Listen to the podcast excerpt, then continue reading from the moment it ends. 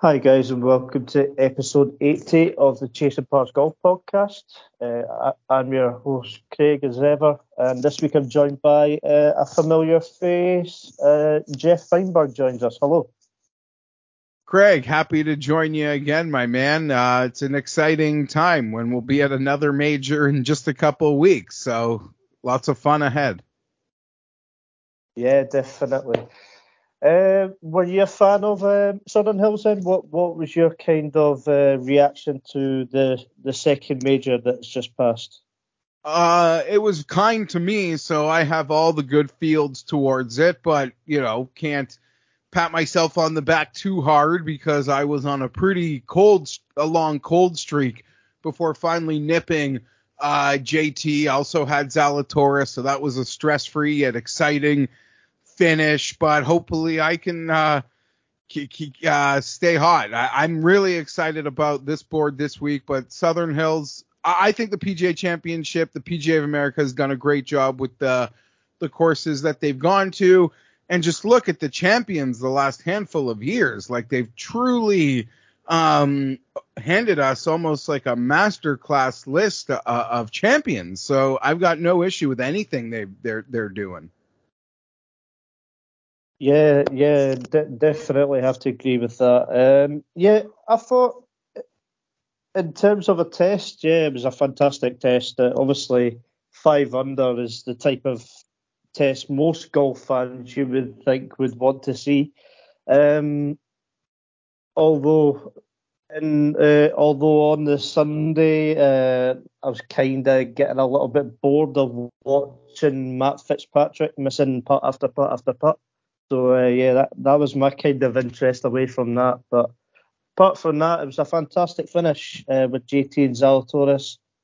JT thoroughly deserving champion. Uh, Zalatoris will win eventually. Hopefully the US Open, I think. Uh, do you think Zalatoris is going to win soon? Oh yeah, it's like it's not even. We're so far past. If he's going to win, especially even a major. I don't even like register with the if. It's it's when. It's when. It's almost to the point that I feel the same way about him that I did about like Jon Rahm a year ago before he won a major. Like I don't know whether it's gonna be this one, the next one, but I have zero doubts. Like there's no doubt in my mind he's gonna do it at some point. Hopefully, hopefully soon. The number will continue to get shorter. I'm sure of it. Yeah, uh, I did say, I think it was on Saturday, I was like, I, I just think I'm going to have to take uh, Zalatoris uh, for Brookline in uh, three weeks' time. Uh, I'll go through the roller coaster with him then. Uh, I'll probably stick to that answer, and I'll say I will, I will back him for the US Open. I think. Um, I think he'll be very popular as well, as well. Uh, obviously, with the way he's playing. Yeah, we'll probably be at a peak popularity when we hit the U.S. Open for him, just based on how the things have gone, and you know, I, you know, it's a U.S. Open, long straight, everything he does. Get me a nibble of putt luck, and and we'll be right there. Uh, I agree. It'll be hard for me to get off. I've been batting him too much. Not this week though, and um, I've started to even warm up to his motivations for this week when I originally, if you'd have asked me yesterday, Craig, said, no, nah, like, I don't really think after being through the ringer that, that he, you know, will get it done this week. But the more I think about it, he seems so, like, I don't think he's wearing scar tissue yet. He seems just pretty into the moment and excited with how well he is playing. And I think he is like a very very focused on getting like a breakthrough of any kind, not just the major, because his resume doesn't have it. In Dallas, you know, a Texas event probably sets up quite well. So Monday morning, I think there's no way I could bet um, Willie. I'm not betting him now, but I do feel a lot better about his chances this week than I did just 24 hours ago for, for the Charles Schwab.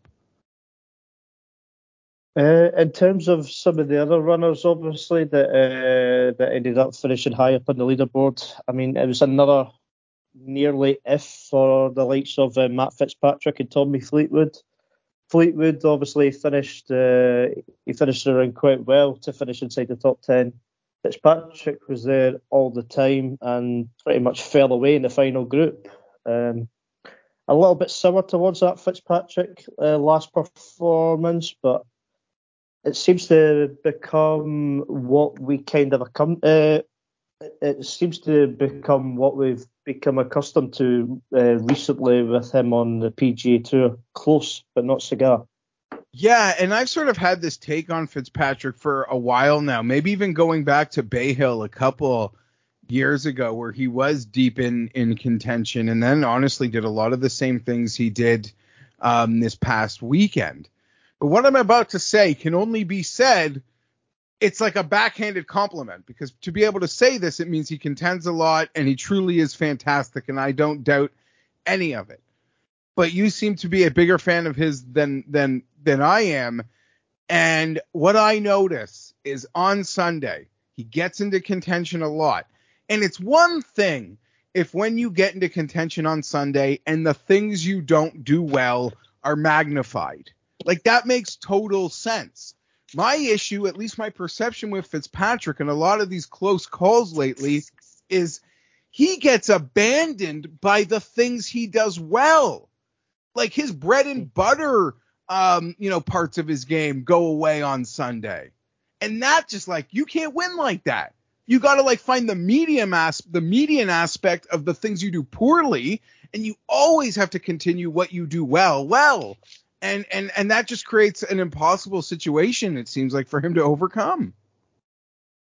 Yeah, definitely. I mean, just watching that performance on the Sunday was just giving me nightmares every time every time he had a, a, a medium-sized putt, which Fitz is renowned for being one of the best putters, well, in the world perhaps from medium distance, he just couldn't make a he just couldn't make a thing, and it was so frustrating, man. But uh, yeah, it was a tie for Fitzpatrick for myself. Uh, but yeah, congratulations on Thomas. That's a great hit. And uh, yeah, we'll move on to the Charles Schwab Challenge. Um, any fond memories of any winners of this event uh, in the years prior? Uh, yeah, I guess this event, looking as the as the past history sort of popped up over the last couple days, it's been quite kind to me. Um, and I would say part of the reason is because it's been very kind to that sweet spot of like 30 to 60 to 1, that betting range that I'm not the only person that a lot of us, you know, we find the value. It's not the top. It's like we, you know, we just feel like that's a great, comfortable range to kind of build a betting uh, card in, and that's where the winners have come. So I've hit uh, Kokrak and Na here. So two of the last three, and even that Berger winner, he was the first one out of the gate or the first post-COVID event. But I remember that was like a 60, 50 to one as well. So this event has been kind to me, and it's just kind of been very kind to the um, the parts of the betting board that get my most attention, hence my um, increased chances prob- of, of hitting those last few. Yeah, in, ter- in terms of myself, uh, the 2021 with uh, well, I had Morikawa when he was the runner-up in that playoff against Berger, so that was a little bit of a sore one. But um, yeah, that's of note. My only really good chance of winning the event. But uh, yeah, the outcome with Morikawa in 2020 was pretty hurtful. I'm gonna lie. That was a great, yeah, that was a great tournament. That field was outstanding. I feel like Xander might have been there uh, battling the uh, at the end, as was Niemann. Uh, that was that. That was a great one. First event out of COVID. We're all fired up for it. Yeah, definitely. Uh, so we are obviously we're at the Charles Schwab Challenge, which is uh, hosted at the Colonial Country Club in Fort Worth, Texas. Par, uh, a classical par 70, uh, 7,209 yards, and yet again for the second straight week in a row, it's a Perry Maxwell design. Uh, playing on bent grass greens again and Bermuda fairways. Um, Jason Kokrak won this last year uh, at 14 under. Uh, he ended up winning by two shots in the end. Uh, that's when obviously we were having that kind of fairy tale season again with Jordan Spieth, uh, when he when he looked like he was getting back to his very very best. Um, but Kokrak obviously was a man of steel that week and kind of broke everybody's hearts, as Jason Kokrak does. yeah. Uh, um. Sorry, go. No, no, no, on you go. Sorry. Yeah, I just uh, I was I got nothing back. I, I was even thinking about Kokrak again uh, uh, this week, but uh, I don't know. It didn't break my heart on that one, so I can't complain. Fair enough.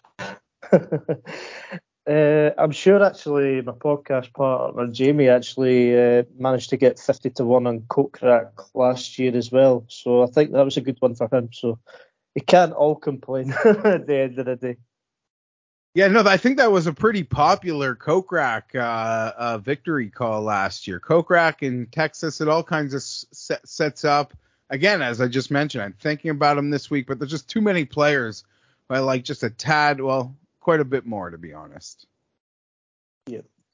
Uh, so the well, the different tournaments under the different names have been played at Colonial since 1946, such as the uh, such names such as the Crowne Plaza Invitational at the Colonial, Dean and DeLuca Invitational, Fort Worth Invitational, uh, or just some of the few other names that have kind of that have kind of uh, hosted the event uh, during the the previous few years.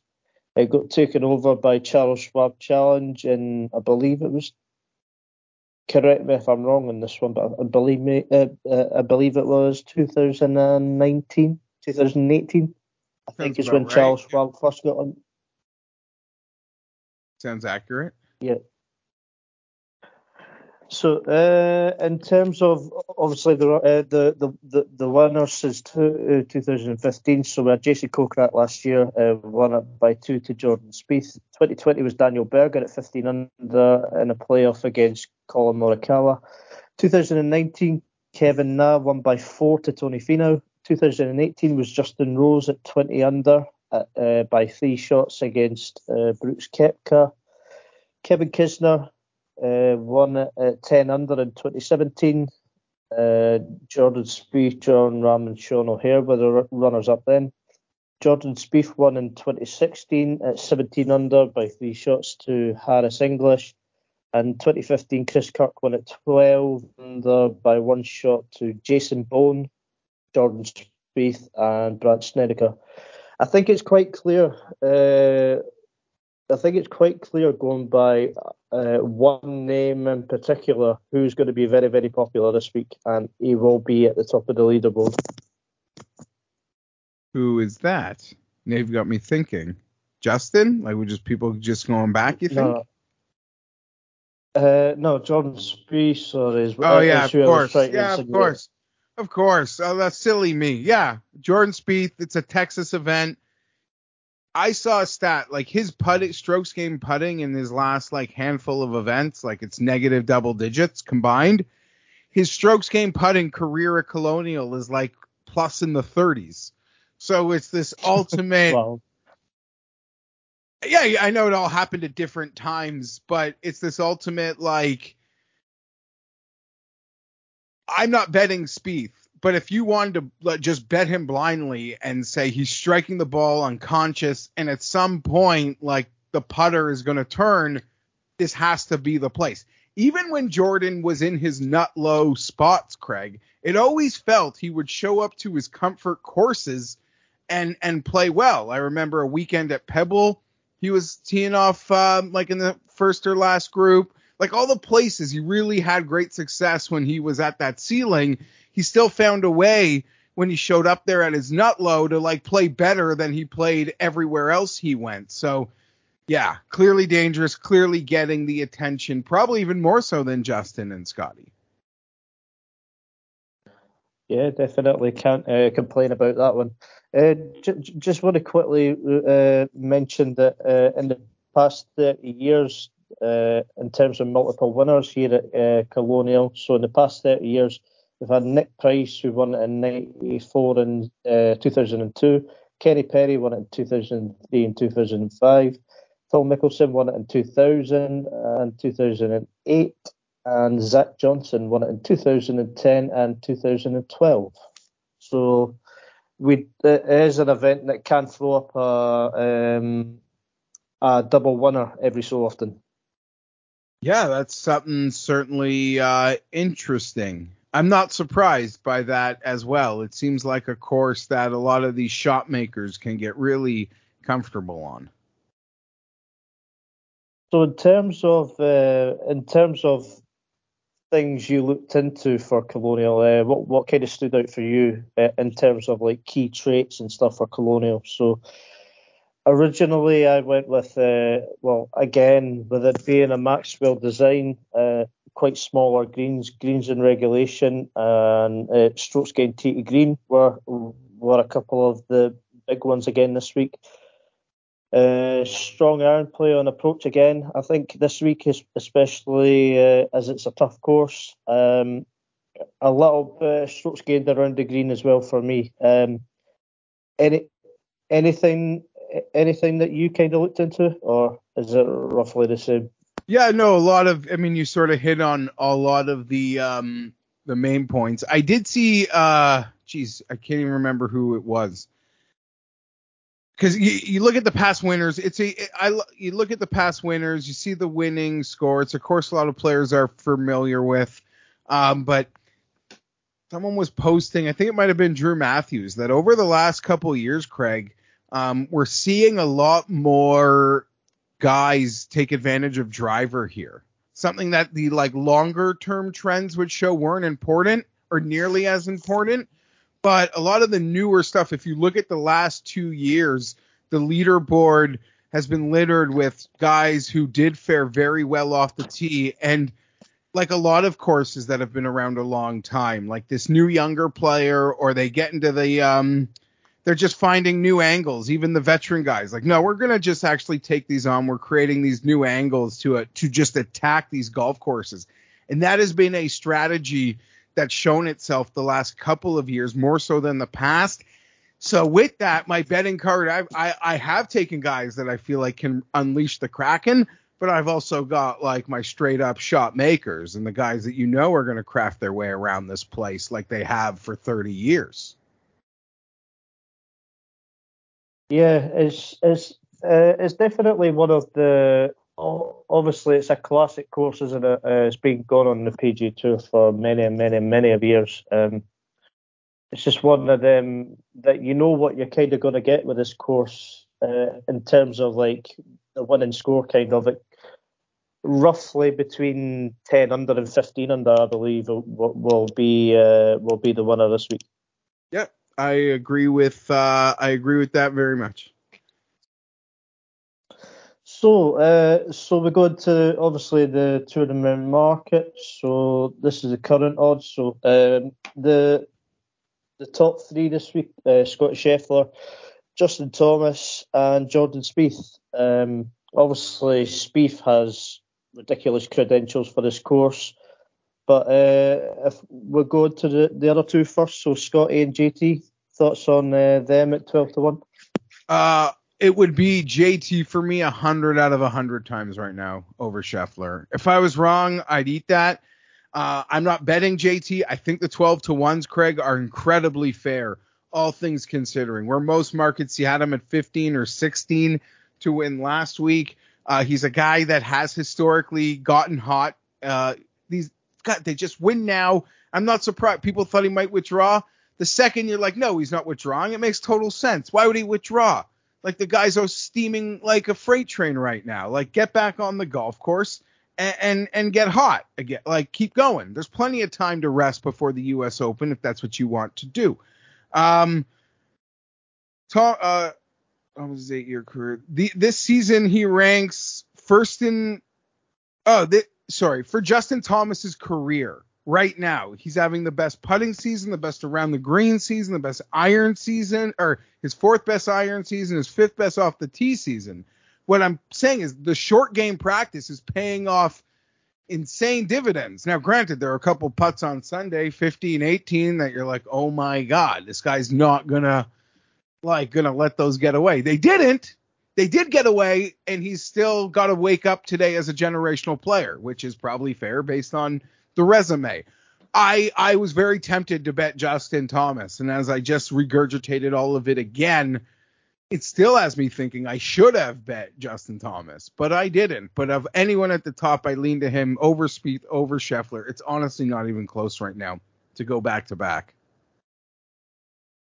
I mean, if anybody can go back to back, I mean, I, I wouldn't, I wouldn't put past Justin Thomas in the slightest. Anyway, that's for sure.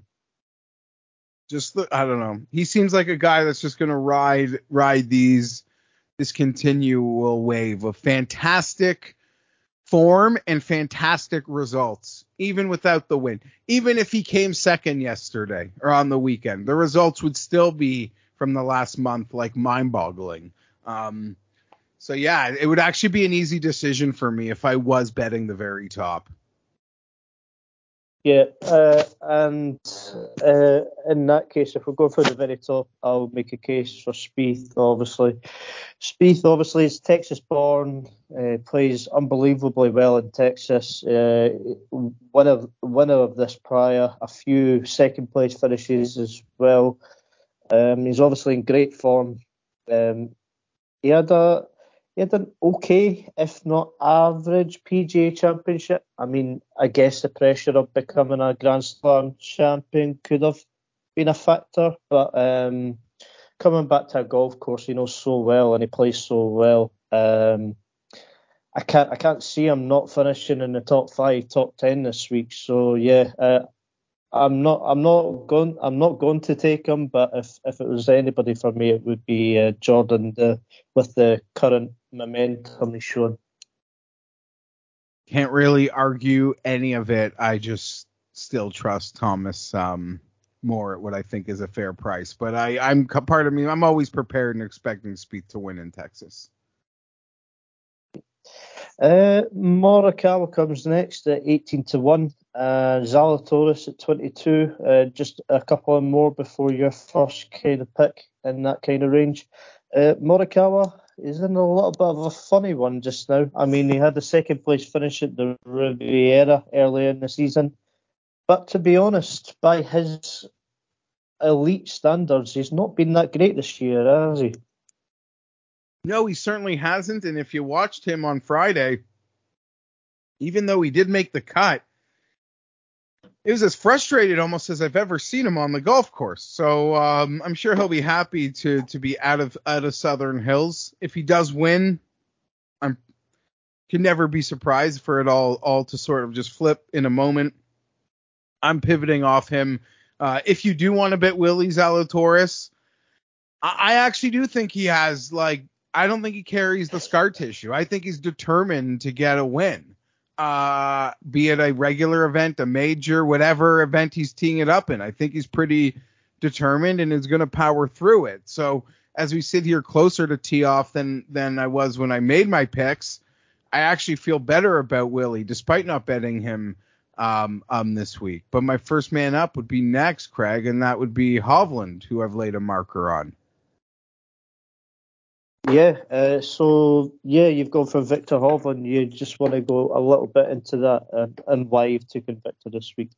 Yeah, 22 to 1 for me on Viktor is the number I landed on him at this week at Colonial. I just think the course sets up for him uh, perfectly as it does a lot of players. He can shot make it. He can he can create new angles with the driver. Whatever he feels is best to be aggressive, uh, to make the birdies an absolute, you know, a hurricane of bunches.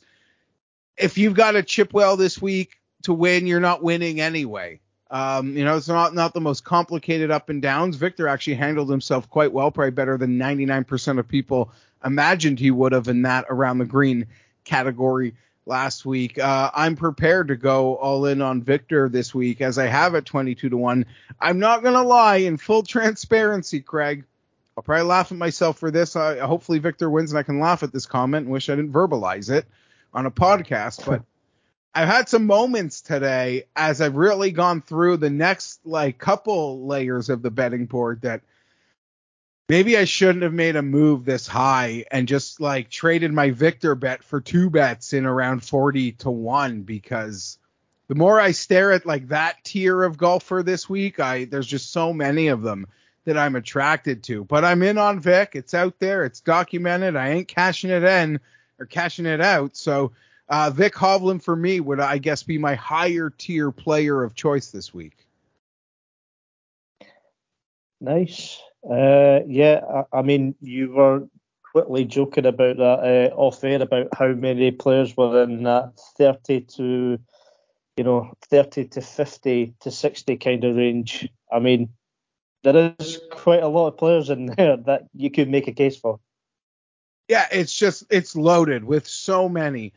I could have, yeah. I'm I, like I just said, I'm regretting not just making my entire betting card in that range. That being said, all my next picks are essentially uh, uh, right in that part of the board, which, as we mentioned before, has been very kind uh, to the Charles Schwab Colonial. Uh, next thing comes after uh, Hovland and Zalatoris. So we've got Max Homa and Sungjae Im. Sungjae Im making his first appearance in about a month, I want to say, something like that. Uh, and obviously Homa is in superb form. Um, thoughts on him, uh, him making an appearance this week?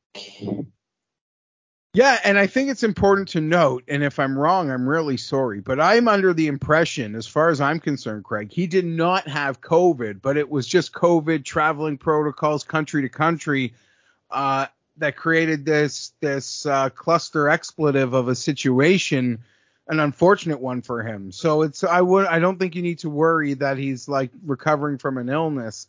Pretty sneaky pick this week. Uh, the books he's not forgotten by the books. Is he's sitting in front of a lot of players with similar or even slightly better resumes um, who are behind him on this board. So the books are pretty keen on him. And Homa, big fan, wasn't on the win a few weeks ago. Re- regretting that a bit, Craig. But I'm not here with this betting odd. I'm a big Max Homa fan. I'm just not prepared. As it's like almost the first comment I made when I on my podcast with Pat this week when he asked me about the top of the board. I said the thing that hit me first was that at like DraftKings, Homa was 28 and Burns was 35. Like we're there, but you know, I guess as of Monday morning this week, we we were in, in many regards. So if Homa wins, I'm not surprised, but I can't move on this number. Like I think he's the same as that entire crew getting, you know, 5, 10, 15 more points. Yeah, uh, I mean, Homa is the shortest I've seen him in this kind of event for a little while, but um, yeah, this isn't Mexico. This isn't Mexico. There's like yeah, six yeah. good, pl- like there's a full, there's a full, like there's a couple super elites up there. Like this isn't a um one super elite and then you could be clear. Like if Rahm didn't play well in Mexico, anyone's open. That like three or four guys got to not play well um, or not yeah. be there. So, and honestly, I would trust Max to beat them. It's not like he couldn't beat them in a head to head either. I'm just not there. I need I need more before I can accept this as the betting number. Let's that's how I'll put it. yeah, definitely. Uh, no, uh, would I be surprised if he finishes in the top ten this week? No, but come on, it's a little bit short in it. yeah. Mean, like for for anybody's sake, that is a little bit short. But if if they are better, then fair enough. But yeah, not for me. Uh, instead, I'll take my first guy, which is Sam Burns at 33 to one. Who I th- I think I, th- I think that's sneakily good value or, or, sneakily good number on a on a player we know can win uh, on these tough tracks. Obviously, he's a two-time winner at the Valspar, which is a tough track. Um, he's actually in surprisingly good form. So uh, he was tied 20th last week in the PGA Championship. Uh, he was in the top 10 for parts of that, uh, parts of round three for that event last week uh, before fading out a little bit. Miscut at that stupid Byron Nelson. Uh, second at the Zurich Classic along with uh, Billy Horschel. Miscut at the Masters. First at the Valspar bar 26 at the players. So he's in relatively good form. Uh, four, four top, four, four top 30s in the, uh, in his last six starts. Uh, he has a 31st and a miscut of the Charles Schwab previously. Uh, also, also kind of liked a Riviera link to, to this one. Obviously, a classical course. Uh, he, he has a third and a 23rd there. Uh, he, he also has a 13th place finish in the Wyndham, which I think you could kind of correlate as well. In terms of in terms of his stats, uh, this season is 26 for to green, uh, 15 for greens in regulation, 12 for approach, and uh, 69 for around the green. So he, he, ranks pretty high for most of them. Uh, at that number, I'm definitely happy enough to take Sam Burns this week, who we know is a proven winner and is playing sneakily well. I think it's a great number. Uh, I'll feel silly uh, if he wins and I didn't play it because he certainly was on my like very first short list, and I've just pivoted right near him thus far this week. But I have such a belief in him. I think he's a natural born winner. I, enjoy, I it's just he's an easy guy to bet on. I would have no obviously he wouldn't be favored versus Justin Thomas if it came down to that sort of battle on a Sunday or a Viktor Hovland or a, or a Morikawa or something but he wouldn't like back down mentally for a moment. He has that like Patrick Reed or uh, whoever you believe, like in something I, I just like betting on guys that have that, um, like they'll go head to head with anybody because they're just true winners. So uh, I, I'm totally into that Burns pick this week at a fair, fair number. Would you um, would you give a uh, would you give a case this week for for a guy I absolutely love? Uh, I'll quickly put myself on mute, um, so I'm not saying anything while you give a good account of uh, a good account of him. But Daniel Berger, you want to talk us through Daniel Berger? I'm going to put myself on mute because, uh, yes. before I say something I don't. I, I, I think uh, I haven't bet Berger yet. He's on a short list of guys I could add, as I guess Sam Burns is potentially. As a, maybe an apologist for Berger, I'm willing to overlook a bad week last week. Like guys got their asses kicked on a really tough golf course. Wouldn't read overread that. Uh, it would just be more of a health concern. But he's won here, and I think 40 to one is is quite fair um, for a player of of his of his ceiling. But you don't have to get mad at me. I haven't made a bet yet. I'm not here to totally stand stand for Berger, but I do think he's in a he's in, with the group of players I, I, am quite interested in, and I actually might bet him. So you could probably preemptively get mad at me if you want. Okay, moving on. Move on, yeah. Let's go next. Oh no, no. I've, I mean, I must have said this about a hundred times on this podcast that I'm not a fan at all of Daniel Berger. So I'll just let you have a little two-minute cameo, and I'll just mute myself. Yeah. Fair enough. Uh, but anyway, so um, my next pick, um, it was actually the last pick I placed this week um, due to him showing a little bit of signs of coming back to life last week at the PGA Championship, uh, and that's Webb Simpson at 40 to 1, which, to be honest, about about probably about um, one to two years ago, Webb Simpson would have been in the range with like where Hovland and Zalatoris is right now for for this kind of event. So 40 to 1 uh, and well, well, 40 to 1 kind of range uh, this week seems quite uh, interesting, to be honest. I actually thought he was very good in spells last week at the PGA Championship, um, especially on the Sunday. Had a fast start, got to about three under, uh, but like everybody else, kind of faded out. Uh, but he still finished in his, he still finished in a respectable tie 20th um, in the PGA Championship for his first first top 25 finish of the whole season so far. So can that give him confidence going forward? I, I, I very much hope so. Um, he is a player I do like, and um, he's a much better player than 48 in the official world golf ranking for sure. And um, this is a guy, obviously, that is a six time six time winner on the PGA Tour. So we know he can win when push comes to shove. Um, it's just whether or not he can kind of replicate that that kind of performance last week. Um, but at the end of the day, uh, it seems a decent number, so I'm willing to chance it this week on Webb uh, in the hope that he finds some form. Yep. Again, uh, I'll be saying this a lot. Maybe another guy that is in that pocket of players who really did have my full attention. You hit on all the key points with last week. With players with that sort of caliber, uh, where you like, you know, players that have that sort of caliber, you only seeing what you saw last weekend can sometimes be enough to make you want to go in the next week at a fee- at a course that you think can suit him um, perfectly. And yes, it would have been two years ago. You're not wrong, but he would have been in that like short twenties uh, part of the board with Morikawa, Hovland, late teens. So uh, another guy I'm swimming around, I did not pick, but I like it. Yeah, I mean, to to think he's kind of dropped to nearly outside of the top 50 in the world um, after being about 10th very early 2020, I believe. It's it's it's a pretty alarming drop, but hopefully, hopefully he's over whatever it whatever it is that may have happened, and hopefully he can find some form soon. Mm-hmm. He's definitely a better player than most of the players up there. I'm not going to lie. Uh, you have two. You have two that you're looking at at forty to one. Uh, you want to kind of t- take us through um, your two picks in this range?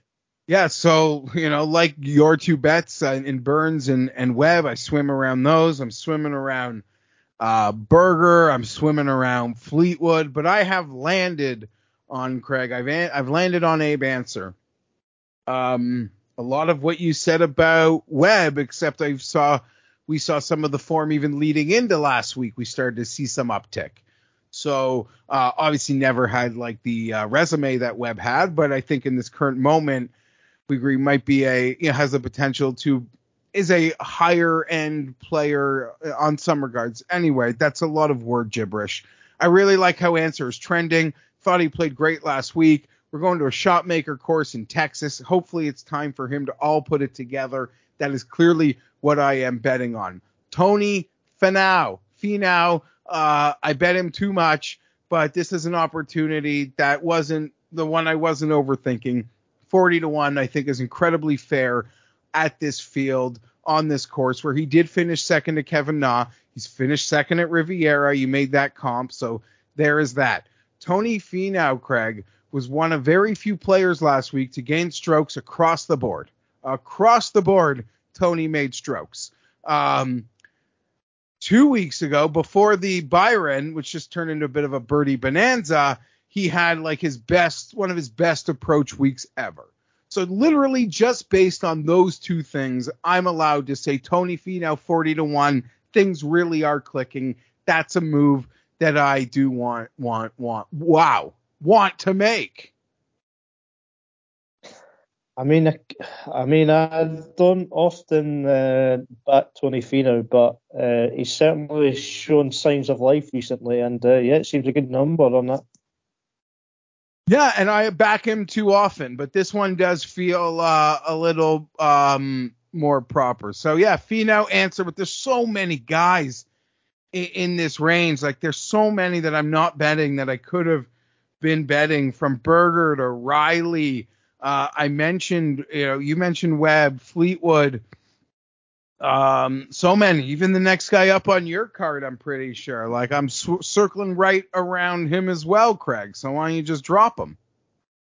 Yeah. So my next one, who I feel is really good value this week, uh, is Gary Woodland at 45 to one. Um, I feel it's a very good number considering uh, the form he's shown this year. Um, obviously Gary's well documented about his injury struggles over the past couple of years since winning the 2019 US Open at Pebble Beach, but he seems to have got over the worst of the injury troubles and uh, it's it's shown into his form this year. Um, his last in his last uh, six starts. He's he's missed two cuts, but um, he's he's finished. He's where he has finished well. Is uh, tied 34th last uh, last week at the PGA Champs, tied 24th in the Mexico, tied 8th in the Texas Open, tied 21st at the Valspar. So he's in relatively good form. Um,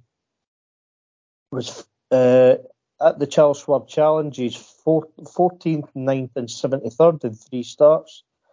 Uh, he also has one 26 finish at the Riviera as well uh, in the past.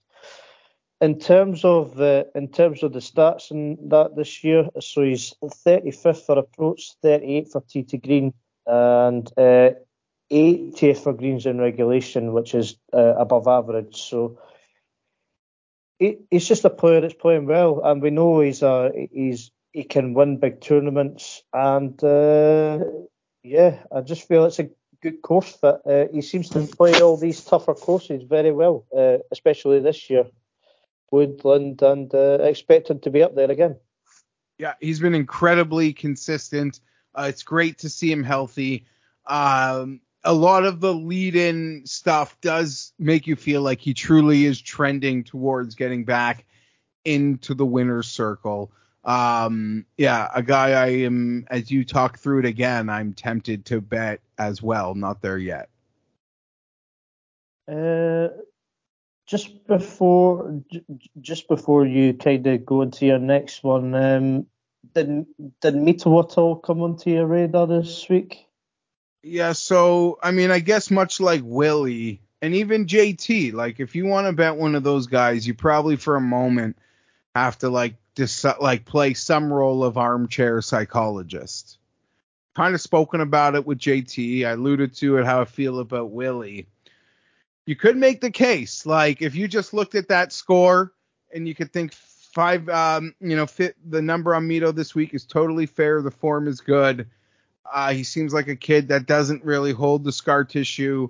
Uh, that'll just you know bounce through it, and I don't doubt that he will. I am just making a decision that I really don't. Different than Willie, like the scorn of the loss. Despite Zalatoris could probably feel different about that.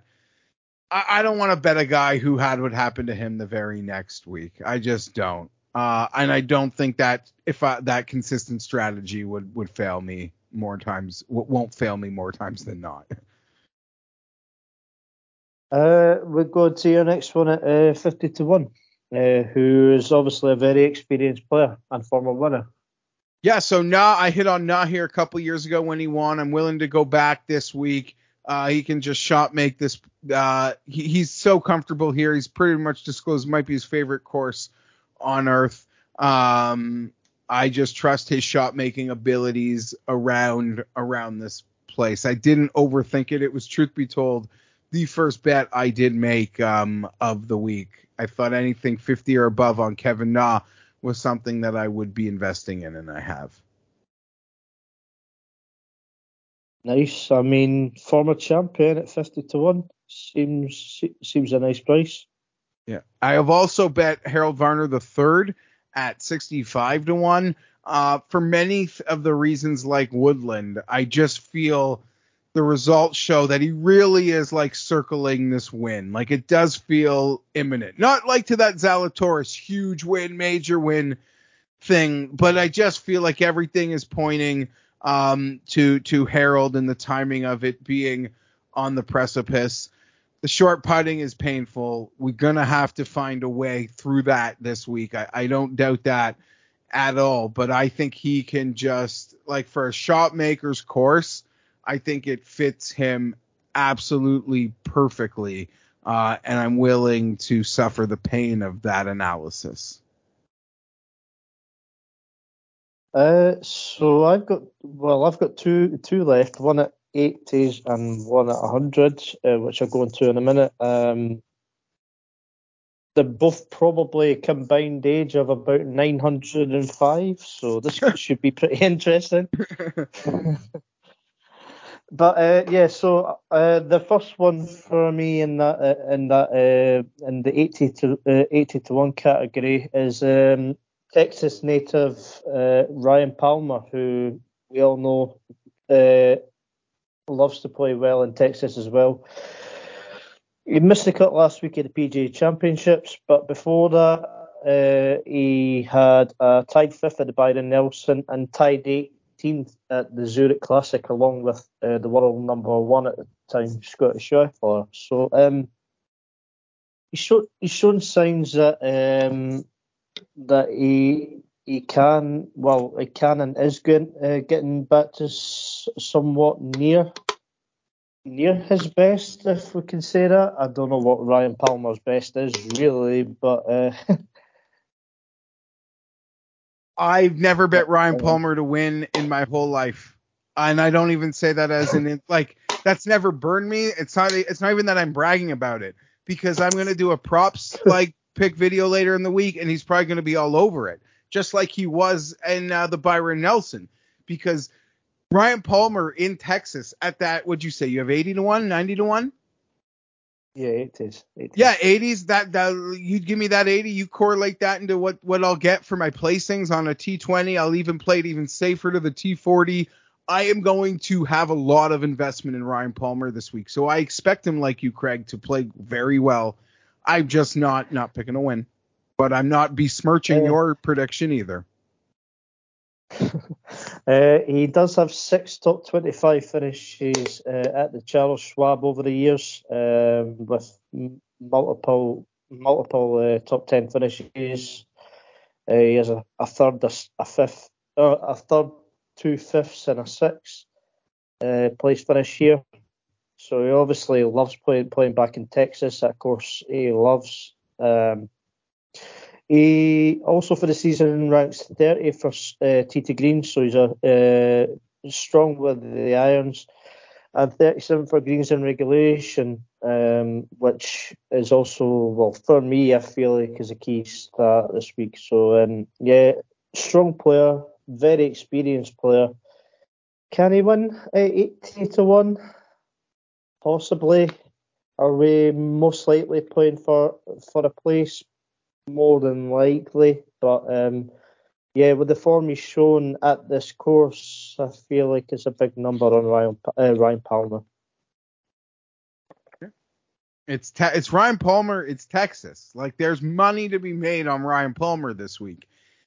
It depends how greedy you want to be about it. Um, and you could go to the top like you are, Craig, or and you could also play it like down down the Ryan Palmer card also, but I, I'm 100% convinced there's money to be made on Palmer this week in all formats. Yeah, I think he might be quite popular with the tipsters this week as well. With it yeah, he could probably his his DFS will probably be be popular. Also, I don't doubt that he seems like an incredibly safe play for the price point, which is almost all you you know 80% of the DFS battle. Um, yeah, I mean, he's probably got like there's not a, an event in Texas he probably hasn't finished top five in. So why would this be any different again? And my and my last one uh, that was looking at uh, at 100 to one is 49 year old Stewart Cink. Who I love it. love it. I love it. Uh, love the narrative and I love the bet. Like it's a I love it. I'm I'm here for it, Craig. So uh, he's he's he's coming off the back of a tied 23rd at the PGA Championship, and uh, historically, um, big up to uh, Dave Tindall for this one, but hi- historically, the week after a major, he seems to always play well or always go close to winning. So. If, I, I called if, that if RBC like, that RBC Heritage Tindall tip last year with all the same links that you're about to make, I pretty much yeah. gave Tindall credit. Like I said, that was the golf tip of the year. Like in my opinion, for 2021, was that Tindall post quality major performance week after link, and uh, yeah, I, I almost just ha- might have to make a small bet on it out of FOMO. Like I, didn't believe in the KH Lee back to back thing. I thought that was like insane. I don't care about TPC Lees, all those jokes. This this Tindall factoid about Cink post majors, I am a true believer in. I might not be able to miss this one. I might have to join you here, Craig. so yeah, so he comes off a tie 23rd at the PGA Championships. So uh, uh, he could be in for another good week. The week post major, uh, well, that's the hope anyway. But um, but before that, he was tied ninth at the Wells Fargo in very tough conditions. Um, 68 for the Heritage um, the year after winning. I suppose you can let him away with that. Tied seventh at the Valspar, which is obviously another tough track. So he seems to play the tough tracks this season very well. Um, he so he's played he's played the Charles Schwab or at Colonial multiple times over the years. But believe it or not, he was second in 2000. That's how long ago uh, he, he, the first the first kind of wave of Stewart Cink was playing golf tournaments back in 2000. That's mental. In, in incredible, incredible, and, and and I think you even alluded to it. His distance, I think people like would be grossly surprised by how far he truly hits it. I remember being surprised seeing the stats last year. So this year when they sort of come across, I'm less surprised. But even knowing the stats, you like double take the page, be like, how is this possible? Um, and as I mentioned, hitting it here, taking some of those aggressive angles, uh, having it both in your bag, I think is an incredible asset for Colonial, and, and Cink does. Uh, uh, so on top of that, uh, obviously, well, second in 2000, that's 100 years ago, but um, he also in that time has uh, eight top 25 finishes at Colonial, tends to always play very steadily and very well. He also has a fifth, a 17th, a 27th, and a 28th at the Riv, uh, the Riviera, and a 14th at the Wyndham uh, uh, for a couple of correlations. Um, his stats for the season aren't great, which is to be expected considering, um, well, he is a little bit older now, Stewart Cink, but he still ranks very steadily for uh, greens in regulation and and on approach. So um, yeah, I just think he's playing well enough, uh, especially uh, at triple figure price, 100 to 1. I felt um, the week after after a major, you've kind of got to be on Cink now, don't you? After all the after all that story last year. So um, yeah, uh, Cink for me seems a decent shout this week at 100 seems incredibly fair. I will say quickly, not to in depth, there are guys like Matt NeSmith is a player in and around 100 to 1 that did kind of have my attention.